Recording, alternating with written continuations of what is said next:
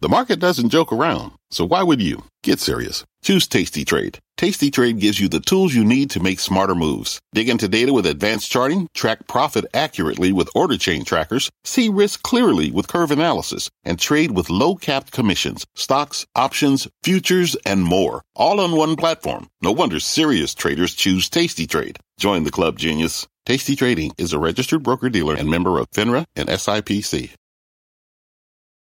I'm Brian Sullivan, and you're listening to CNBC's Worldwide Exchange. Our show airs live weekdays at 5 a.m. Eastern. Listen in. It is 5 a.m. in Tampa Bay, Florida, and here's your top five at five. Fear rising on the street. Stocks set to sink as bonds get bought and yields move to multi month lows. Part of the reason, big tech under fire as some three dozen states unveil a massive antitrust lawsuit against Google defying Beijing. One hot Chinese startup is looking to make its public debut in New York, even in the face of China's IPO crackdown. Jamie Dimon making the case to get his crew back in the office, saying it's all about spontaneous combustion. And lightning does strike twice as Tampa Bay takes home the Stanley Cup for a second year in a row.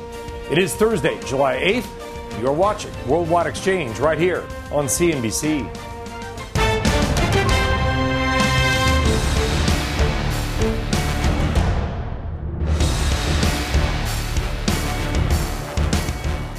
Well, good morning, good afternoon, or good evening, and welcome from wherever in the world you may be watching. I am Brian Sullivan. Thanks for joining us on what is already shaping up to be a very busy Thursday morning with stock futures making a very sharp move lower. This just one day after the S&P 500 hit another all-time high. Dow futures off 346, Nasdaq futures off 147. Now there is no screaming reason why this is happening. There is not some big bold red headline that says this is happening, and so stock futures are down, maybe a culmination of a lot of things. We'll talk more about that in just a few minutes. But check out the action in Dow futures over the last 12 hours.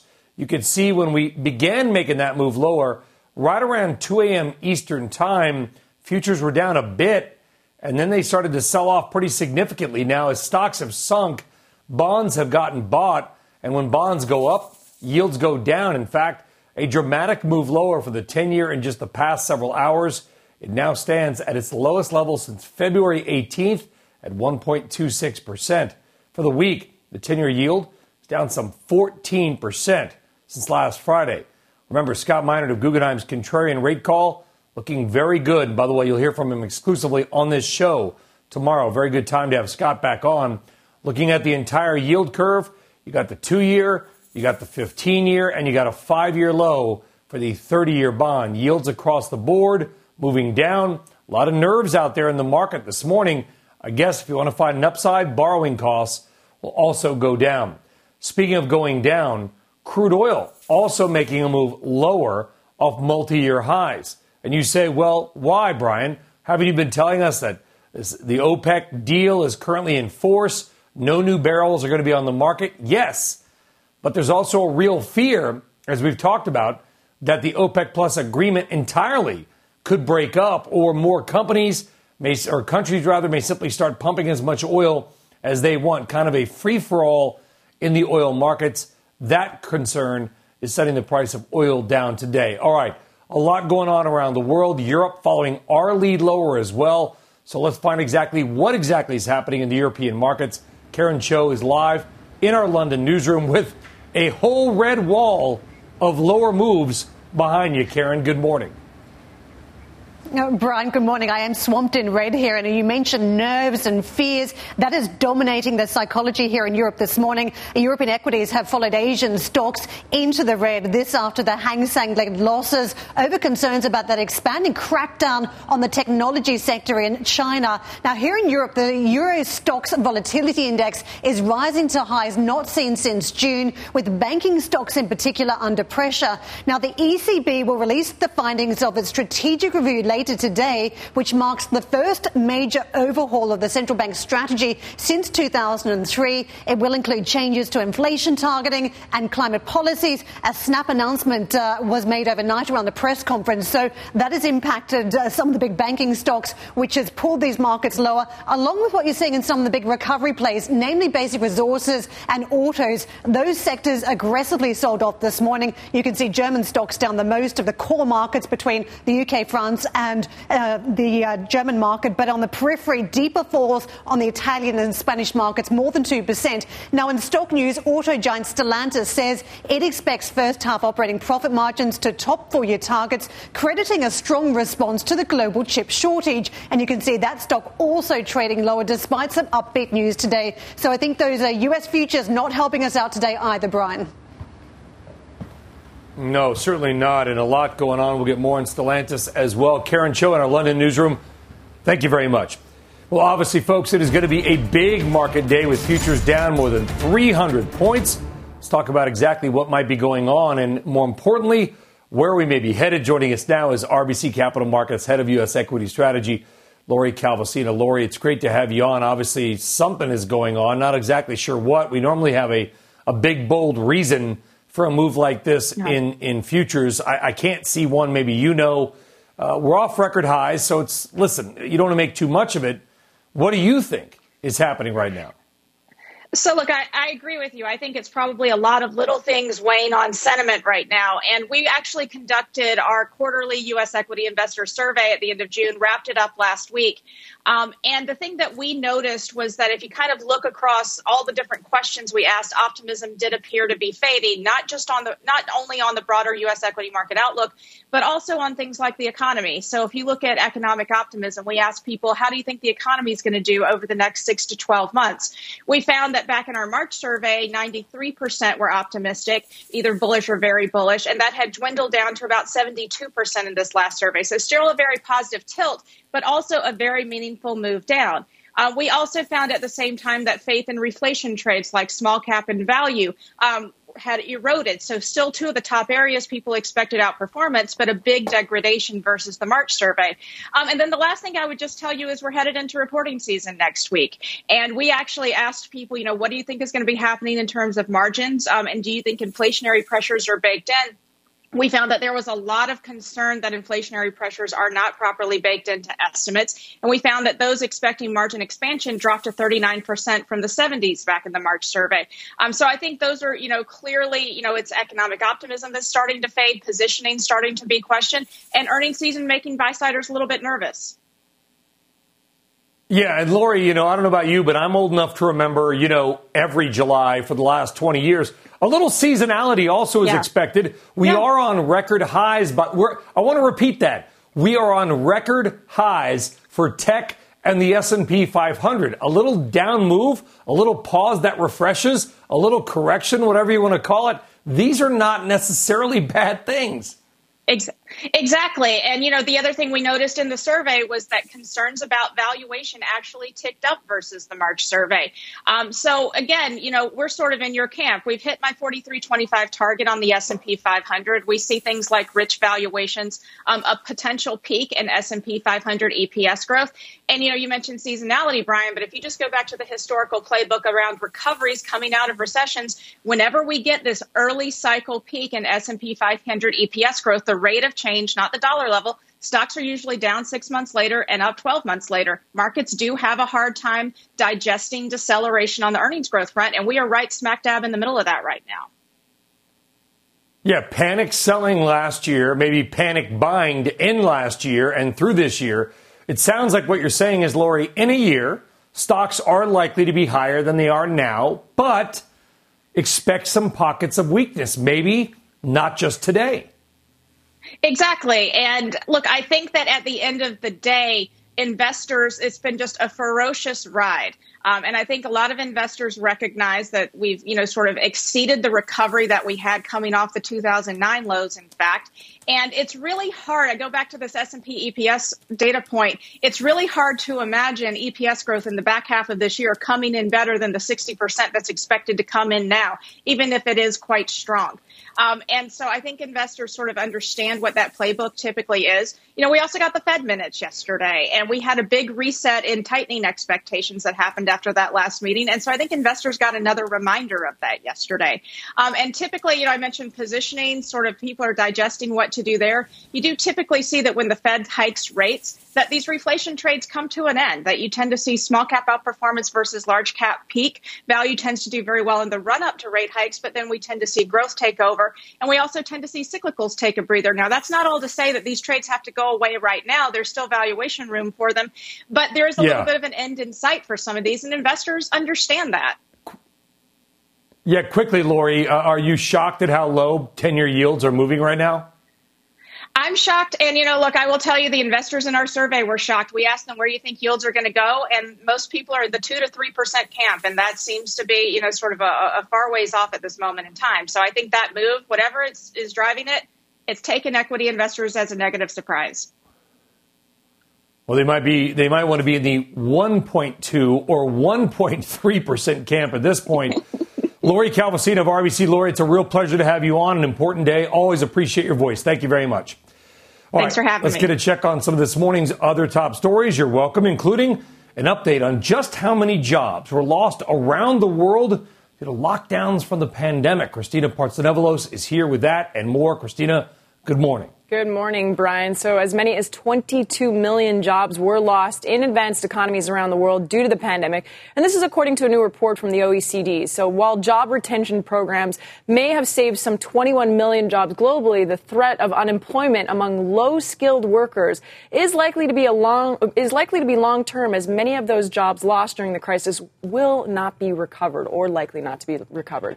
Chinese startup Bianlifeng has reportedly filed confidentially for a U.S. IPO that could raise as much as $500 million. According to new report, the Beijing based convenience store chain could go public as soon as this year, but talks about the size of the offering and its timeline are ongoing. The filing comes as China moves to rein in domestic company listings in any international market, especially here in New York, as we know. So, fallout from the continued crackdown being felt across the board this morning. So, check out some of these top laggards in the NASDAQ 100 right now in pre market trading. So, you've got JD.com, Baidu, uh, just trading negative right now. And these are shares of Chinese companies all down big across the board. Switching gears, though, completely. Fort Lauderdale has accepted a proposal from Elon Musk's Boring Company to build an underground transit system linking the city's downtown and beachfront.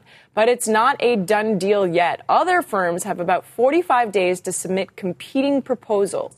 Fort Lauderdale would be the first city on the East Coast and the only, only the second city in the world actually to partner with the Boring Company. As you can see, I wonder if that would help with traffic over there. Brian? Yeah, we'll see. And by the way, Christina, before we go, I got to just say. Don't. I am sorry. No, I know you're a nature you of Montrealer. I knew you were going to do it. Hey. No. And, and no. I'm not not at least Les Habs, the Habs, les habitants. Les habitants I have. So for our viewers that know, uh, yep. Brian is giving me condolences for losing yesterday in the game. But I don't know. I was uh, trying but to sleep. They didn't lose. Uh, we came out all they winners, right? It. They made it, and and and the, and the, cup goes back to the hockey capital of the world, Tampa Bay. That is not the Christina, hockey capital. How does that make much. any sense whatsoever? It makes no sense. It makes no sense to a Canadian you get team. To know me a little bit better. All right, that's, this isn't that's, over. That's that's how. V, this isn't it's, over. It's not. You start talking hockey with a Canadian, all of a sudden you're at war. Christina, we'll see in a few minutes. I hope. No. Thank you. I might be gone. Nervous now. All right. I'm as scared as the stock market is right now. Look at futures. That's the human equivalent of me. All right. Uh, we got a lot more to do on this busy Thursday when we come back. Dr. J, John Najarian, is here. We're going to get his take on why futures are down nearly 400 and also what the smart money is betting against right now. Plus, a $15 million diamond that can be yours. You can pay in dollars or crypto. And later, why more than three dozen states are taking issue with Google and its App Store. There's a lot more to do. Dow futures down 400 Oil and crypto also down. Don't you go anywhere. We are back right after this. All right, welcome back and good morning. Time now for your big money movers today. We're going to give you four different big stock stories of the morning. Here we go. Stock number one, WD 40, third quarter results topping forecast. They are raising revenue guidance for the year. The CEO saying he expects sales to ride by the mid to high single digits this year. Stock number two, McDonald's, rolling out its first ever customer loyalty program nationwide today. Stock three, watch Farfetch. Maybe not a name you heard of but Cathie Wood's ARK Invest just bought nearly 600,000 shares at just under 30 million bucks. Marks two days in a row for Farfetch and Wood and for ARKW Next Generation Internet Fund. Farfetch, by the way, is a UK based luxury e commerce site. We're going to give you a four stock, but just simply too much going on. All right, up next, cleaning up the mess in Florida and getting ready in the Carolinas. We are tracking the still big and scary tropical storm Elsa as it barrels up the eastern seaboard. By the way, stock futures, they're in a storm of their own. Their own. Dow futures off 400, Nasdaq futures down 164, Bitcoin down more than $2,000 as oil falls again as well. There's a lot more to do, and we are back right after this. Today's big number. $28 billion. That's how much retail investor money flowed into stocks and ETFs last month, according to data from VandaTrack. That's the highest monthly level since 2014.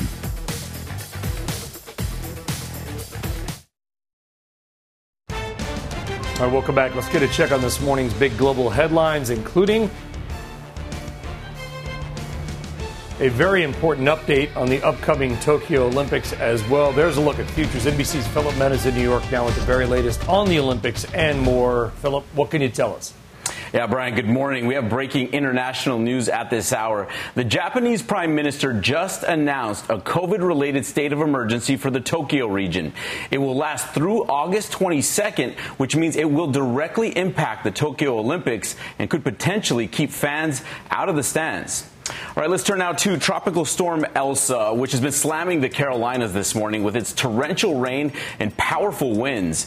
More than 30,000 power outages are being reported in South Carolina. Elsa has already had a deadly impact in the U.S. At least one person was killed in Florida after a tree crushed a car. Millions of people are still facing threats of flash flooding and potential tornadoes. All right, let's talk playoff hockey now. After losing game four of the Stanley Cup final, the Lightning had a chance to put away the Montreal Canadiens on their home ice, and it was Tampa that would strike first in game five. Six and a half minutes left in the second period. A brilliant pass leads to that little tapper by rookie Ross Colton Turns out that's all they needed. One to nothing was the final. Lightning strikes twice in Tampa as they hoist the second straight Stanley Cup. It's the third championship in franchise history, and they're the first team to go back to back in the NHL since the Pittsburgh Penguins in 2016 and 2017. So, Brian, a nice little run for Tampa Bay lately. You got the Lightning right there in the NHL going back to back the Buccaneers won the Super Bowl, and you may remember the uh, the Rays in baseball. They won the American League pennant this year, so uh, things are going pretty well down in Tampa for sports fans. Yeah, I want. Does that Tom Brady guy? Does he play for the Lightning? I, I swear I saw him on the bench. Maybe that was the coach. I, I don't know. He's got those good vibes, you know. I mean, Boston did it too when the Red Sox had their run, and you know, and then the Bruins, and, and of course the Patriots, the Celtics. Uh, hey, by the way, too. city of the future gorgeous place. Ybor City, a little south. You got the Sunshine Skyway, Hyde Park shopping. It's a great town. And, now, uh, and no and taxes. You got Tom Brady. and now you got Tom Brady. We'll see, we'll see for how long. Philip, thank you very much. All, All right. right. A giant diamond, a giant back to school shopping spree, and a giant sign of the continued camerafication of America. Let's talk about all that, but certainly not talk about hockey with Christina Partsinevelos, native Montrealer a, Christina. a, a giant reporter too. Don't and a hate great the messenger. personality. It was Philip Mena who did the story. I know. Philip said it. I know, and I know that I have to move on, but uh, Carey Price was very, very nice and took a lot of the blame. But let's move on because we got to talk diamonds, right? Because people love talking diamonds. International auction house Sotheby's will accept payment in Bitcoin or Ether at the sale of a 101.38 carat diamond tomorrow. Gosh, I wonder how much that weighs. The pear-shaped flawless gemstone could fetch as much as $15 million in a single lot sale in Hong Kong. That would make it, according to Sotheby's, the most expensive physical object ever publicly offered for purchase with cryptocurrency. I need that. The retail industry is set for its biggest back to school shopping season in at least five years. This, according to a new forecast from Deloitte. Spending on back to school items is expected to reach about $32.5 billion this year. That's up 16% from last year. So, according to the report, technology will likely be a key area for spending, but apparel is actually forecasted to make the biggest comeback. Sales for the season expected to soar 46% compared to 2020. Last but not least, TikTok is testing a job application tool that would allow users to directly apply to jobs with video resumes. Chipotle, Target, and Shopify are among the 30 companies that have already signed on to the pilot program called TikTok resumes, which will last until the end of this month. Users will have to create a video resume, post it on TikTok, and then send that video to recruiters through the app. Brian, what do you think about this? If we shift and we get rid of all of those paper cover letters, remember when we had to do that, write a nice cover yeah, letter? sure. And well, then who hand needs over? to? Yeah, just make a make a video, make a short video. Who needs to list out their lifelong ac- accomplishments? It's just it's the continued camerification uh, of the world. And by the way, help me out with my my poor French. I don't speak Quebecois, but I think with regards to the Montreal Canadiens, the term plus ça change, plus c'est la même chose More comes it to mind. changes, What did I just the say? rain- same thing. Or yeah, that's uh, you can use that for absolutely everything. the more things change, egos, right? Isn't the that more isn't that you, right, Brian? Right now, the more things change, maybe with each passing day, the more you stay the same. that, well, I get older. Sorry, Get a that was little a bad a insult. little I'm older. sorry. The, the, the, the Habs It's, lost. you know what? You're, you you're can, a you little. can enjoy it. It's it's hockey. I should. My cousin lives in Canada. I should know. Never talk hockey with the Canadian unless they win. Otherwise, just ignore it. Yeah, that's why I didn't say anything, and I talked about the news at hand about a big diamond. Je suis très intelligente. You are- Christina, thank you very much. What does that have to do? Okay, you intelligent Coming man. up. Up, thank you. Oh, thanks for saying that, by the way. Coming up, stocks set to sink. Dow futures, they are down 416 points right now. Futures down big. Bond yields tumbling again as the 10 year yield could crack below 1.25%. Oil also selling off. There are real and growing concerns that the OPEC deal, maybe OPEC itself, could break up, setting the world into an every country for itself mode and putting much more oil on the market. There is a lot to do on a very busy Thursday, and we are back right after this. Red alert. Dow futures down 400 as stocks look to a possible summer swoon. Bond yields tumbling as well and nearing their lows for the year. It is not just stocks. Oil also down as there are growing concerns the current OPEC deal, and maybe OPEC itself, could be at risk in dumping more oil on the market. And one of Wall Street's biggest CEOs, Jamie Dimon, says, You better get back to the office and fast. Will other CEOs do the same? It is Thursday, July 8th, and this is Worldwide Exchange.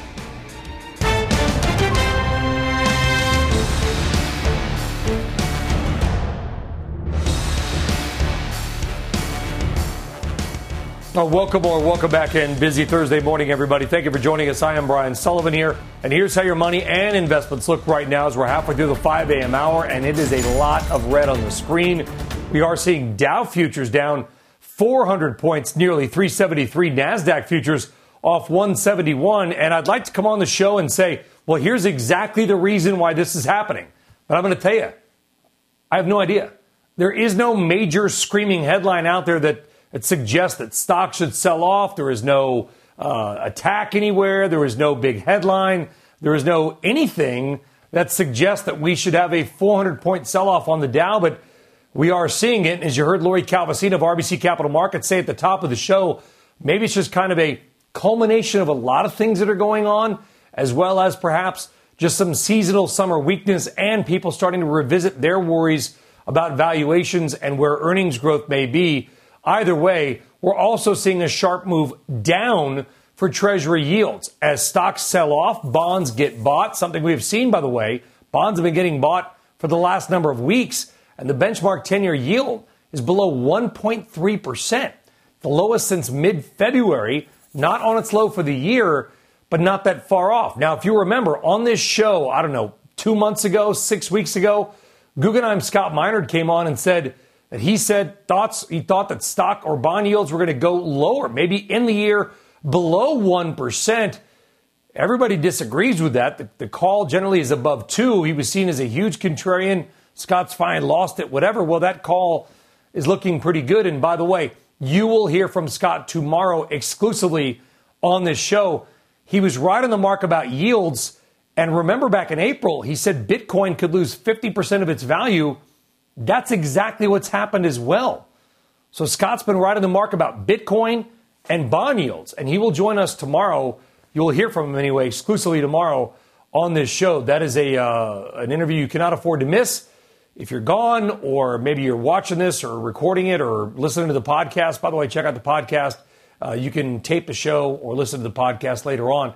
Europe following the U.S. lower as well. Look at that. All the European markets are down more than 1%. We got Spain and Italy down more than 2% as well. So there's a lot of selling around the world right now. Maybe some of it has to do with the fact that Tokyo has declared a state of emergency. The Olympics will go on, but there will not be any spectators, most likely.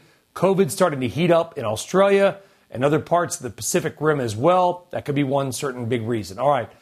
Let's get some of this morning's other top stories as well. There's a lot more going on besides the market. Christina is back with some of those. Christina, good to see you again. Good to see you too, Brian. So we have three dozen states and the District of Columbia right now that say they've filed an antitrust lawsuit against Alphabet's Google, alleging the company operates an illegal monopoly with its Google Play app store. So the bipartisan suit was filed yesterday, and it's led by Utah um, and alleges the company has monopolized the distribution of apps on mobile devices that run the Google own or the Google owned Android operating system, blocking competition through contracts technical barriers, and other means. In a blog post, Google said it provides an open operating system in which customers are free to download apps directly from developers' websites.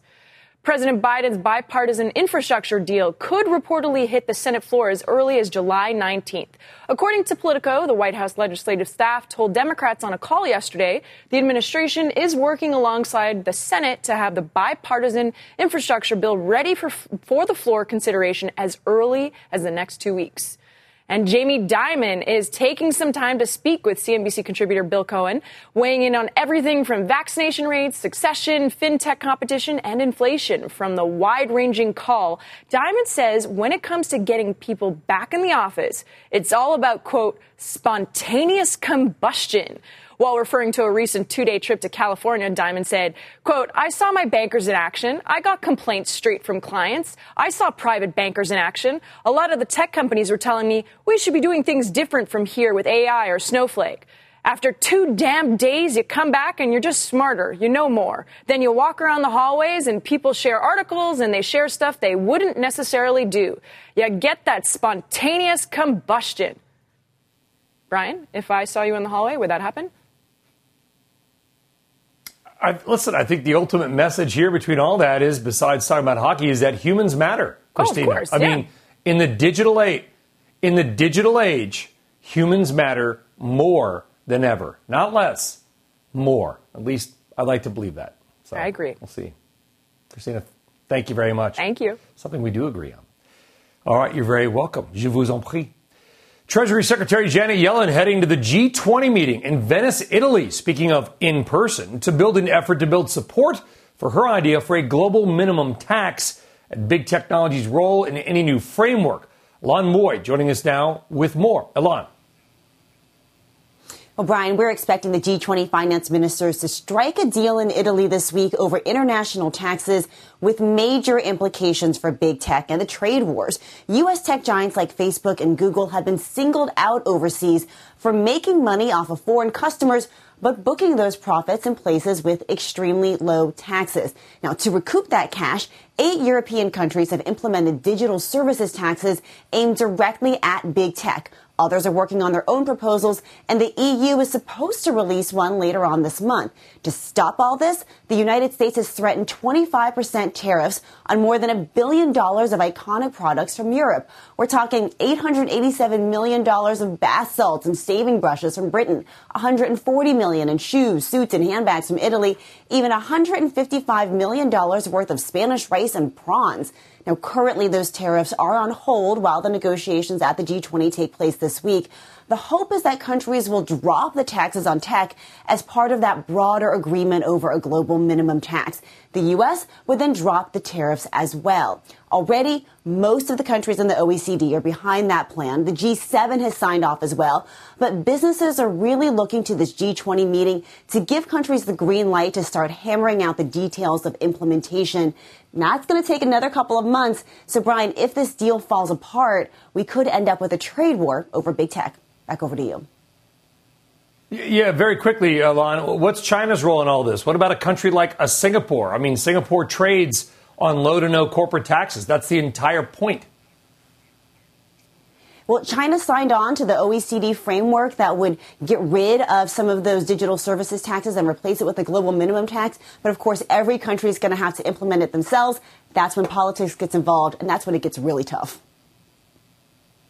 It certainly does. If one big country like a Singapore, not big physically, but certainly important with global uh, business, says no thanks, could see a lot of corporate headquarters certainly relocating there as well. Ylan Mui, thank you very much. All right, well, it's not just stock futures down this morning. Oil prices are down for a third straight session. Joining us now is Louise Dixon, senior analyst for oil markets and analytics at Rystad Energy. Uh, Louise, important day to have you back on. Uh, is oil just kind of getting caught up in the selling of everything else, or do you think there are growing concerns that the longer this OPEC tussle, whatever you want to call it, stretches out, the more likely it is the UAE could go its own way, prompting maybe other countries to start ignoring the rules and pumping whatever they want? Yeah, Brian, that's uh, exactly correct. So the market panic has really pivoted from fearing an oil market in short supply to actually a potential breakup of OPEC plus, and in fact, an overproduction free for all scenario, a la April 2020. Um, but in our view, yeah, I mean, do, is there a way to, yeah. Louise, for you to, to, to, handicap that risk? Because, you know, we interviewed uh, the, the Saudi energy minister the other day, yesterday, Abdulaziz bin Salman, and, and we talked to him, and and he was confident that even if the new deal to add more barrels couldn't get done, that the current deal where they wouldn't add more barrels, which theoretically is bullish for oil prices, that that would hold. It doesn't appear the market, or it appears the market is starting to discount that a bit. Yeah, I I think that the current OPEC plus uh, discord really just highlights not only the fragility of the markets and let's remember, in a very specific COVID 19 context, but also just, again, this broader animosity brewing between a group of 23 nations that are forced to come together and manage the market. But of course, these countries have direct uh, competition interests in selling their oil at the highest price possible and for the most sustainable period of time. And then to make matters more complex, uh, there's the Iran nuclear deal, which could become sort of a key bargaining chip in determining new quotas. And we could actually also see a potentially a new deal that could actually bring in non contributing members, such as Iran, Venezuela, or potentially Libya. Yeah, Iran could come back on the market. Venezuela, well, the, the Venezuelan oil production is back to levels not seen since 1927.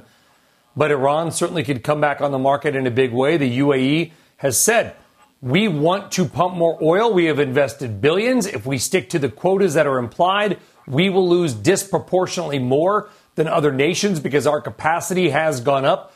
Do you believe, Louise? Is there a way to handicap the percentage risk that the UAE, one of the biggest producers in the world, does leave OPEC. Yeah, I think that you're correct that the UAE, as well as some of the other core Middle East uh, OPEC producing countries, have done a lot of the heavy lifting in the past 13 months to rebalance the oil market. So now, understandably, they're looking for a bit more leniency in their quotas. So I think that these are some uh, very sort of prescient points that will be hashed out in the next couple weeks. Um, but from our view, we see that that OPEC Plus has a bit of market flexibility, and for August of 2021, that they could bring back about 1.6 million barrels per day, yeah. uh, or the so-called uh, call on OPEC, and re- and keep the keep the oil market in a theoretical equilibrium. So there is room to maneuver. Yeah, and according- but the question is, is, is who are these quotas going to go to? Does it go to the UAE? Does it go to Russia? Does it go to Iraq? And this is still the question that um, the jury is really still out on. Well, Abdul Aziz is telling us that if if if if the UAE does get what it wants, what it wants, Russia will have to disproportionately take more of a hit. Very quickly, Louise, what's your prediction for the U.S. producers? Prices are still much higher than they were six months ago. Let's not forget that. Will U.S. production come back online in a meaningful way? We are down nearly 2 million barrels from our high of just two and a half, three years ago. Yeah, Brian, I, I still think that U.S. shale producers uh, are still really demonstrating this reluctance to invest and increase their own production uh, to actually meet and plug the supply deficit. So, uh, and the rationale behind this is largely related to producers sort of being really locked into hedging positions at lower oil prices that don't necessarily incentivize production growth. So, this increase in production to get back to this 13 million barrel per day uh, peak US oil production, this is not something that we are forecasting in the near short term. Or, or maybe the medium term as well. We always forget about those as pesky well. hedges. But Louise Dixon of Rystad Energy did not, and she laid it out. It's not like the old days. The Wildcatters are going to pump more oil. Not in the short term. Louise Dixon of Rystad, thank you very much. Good take. Thank you, Brian. All right, folks. Yeah, oil's down a bit, but not forget. You know, you're very welcome. Let's not forget oil prices are up huge from six months ago. Okay. Speaking of oil, jet fuel demand is soaring, but maybe not in the way you think. Your morning RBI is coming up with a stunning stat on just how rich apparently everybody else is.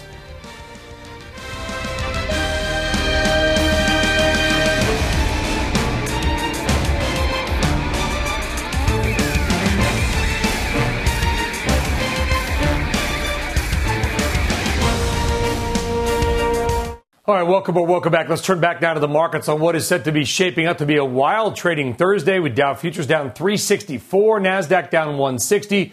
Who better to have on right now than our friend John Najarian, Market Rebellion co-founder, CNBC contributor, and just a, a perfect day to have you on, John. We're going to talk a lot about China and the ETFs. I kind of want to blow past that, maybe get to it at the end. Uh, what the heck is going on with the stock market? I, I see no major headlines as to what may be kicking this off. Well, Brian, uh, you know better than almost anybody uh, about uh, the effect that uh, crude oil prices have had uh, and the massive jump that we've seen in crude oil. So, uh, demand is up dramatically, and just like demand elsewhere, there's not enough supply to meet that demand, and that's why prices have gone up in food, in transportation, of course, because with the restarting of the economy, we've got not only jets moving around, cruise ships moving around, cars moving, and almost all of that moves on crude oil. So uh, I, I, think a lot of this is uh, people nervous about the inflation and trying to get that toothpaste back in the tube, if you will, Brian. Yeah, and 10 year yields, John, at 1.26% as well. We're seeing the VIX pick up just a bit. Are, you know, are you seeing bets being placed in the options market? You know, either you know on the S and P E minis. Are you seeing any macro bets being thrown out there, or is it still more stock specific? No, now we're seeing gigantic bets. You know, the the sort that you see when people really are truly nervous, Brian. So, for instance, ProShares has a triple leverage uh, short contract on the S and P 500 And as you might imagine, since the S&P 500 is up 15 or more percent, or was prior to today um, for the year, people that have bought that triple levered uh, ETF have failed mightily all year long. It's just been going from upper left to lower right. But now we see yesterday big bets coming in. Let's see, what was it? Um, uh, the August 17, call, I'm sorry, July 17 calls. So these expire next Friday, Brian. Uh, not this coming Friday, tomorrow, but next Friday. And they were buying a ton of these upside calls. Uh, how many of them did they buy? Oh, you know, 40,000. I mean, they bought a ton of these upside wow. calls. Those calls, since it's an inverse, they make money if the uh, S&P falls, and it's a triple levered call. So this is a very big either hedge, Brian, or as I said before, a bet that markets sort of melt a little bit into next week. That, that would seem to be, uh, correct me if I'm wrong, John, and I frequently am, that would seem to be too big of a bet to be a straight up hedge. Eh. Yeah, and most people that are going to do a hedge don't do a, a leveraged hedge. They, they, don't do a two to one yeah. or a three to one like this one. Uh, the symbol on it is SPXU. Um, and so, again, it is just an ETF, a triple levered ETF.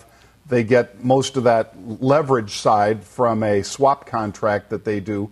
Um, but to somebody who buys it, and they bought right at the money, they bought that at 17. So they're basically saying, you know, if the S&P falls as it is today by a percent or more, well, this is going to move about 3% on that day. And that's exactly what's playing out so far today. Listen, it's 5:54 in the morning, 4:44 in Chicago, 4:54 in Chicago. That'd be funny if it was an hour and 10 minutes behind. Mm-hmm. Uh, and so I want, I, want, I want to clarify exactly what you just said. For some people waking up, getting their coffee, hearing a bunch of this stuff, there is there appears to be, based on that trade, a gi- it's got to be a gigantic market player who appears to be making a pretty gigantic bet against the stock market in the short term. Fair to say. Yes, very fair to say, and very accurate. Um, and like we both discussed, sometimes these uh, bets or hedges get expressed through the VIX contract.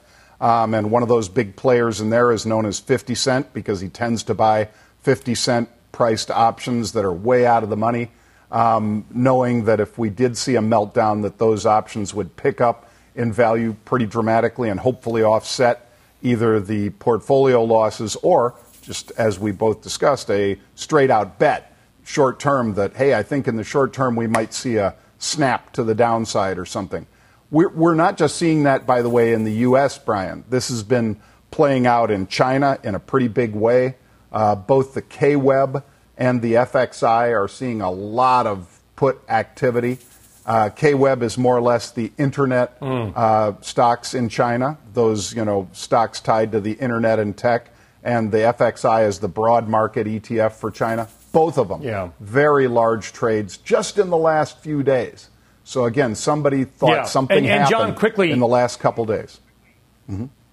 You, and you know the headline. Listen, we, we got to have headlines. That's what we do. We're in the news business, and a lot of it's going to have to do with the Fed. But the reality is, Bitcoin's down more than 2,000 right now as well. Ethereum's down 7%. I mean, those aren't Fed related, I don't think. Just a massive selling program no. apparently across everything right now. Right. And when you see uh, uh, broad market selling, everything goes with it. It's not just one asset class. John, it's a pleasure to have you on, man, because we need your insight on a day like today. Really fascinating and important stuff about that huge bet being placed against the macro market. John, appreciate getting up early for us, buddy. Always. Thank you. Folks, that does it for us here on Worldwide Exchange with Dow futures down nearly 400. Big bets across the board being against the market. We will see you tomorrow with Scott Minerd, Guggenheim, Squawk and the Gang, picking up the coverage next. Have a great day. You've been listening to CNBC's Worldwide Exchange. You can always catch us live weekdays at 5 a.m. Eastern only on CNBC. This podcast is supported by FedEx. Dear small and medium businesses, no one wants happy customers more than you do. That's why FedEx offers you picture proof of delivery, packageless and paperless returns, as well as weekend home delivery to 98% of the U.S. on Saturday and 50% on Sunday. See the FedEx service guide for delivery information. FedEx Ground service is also faster to more locations than UPS Ground. See what FedEx can do for your business. Absolutely, positively FedEx.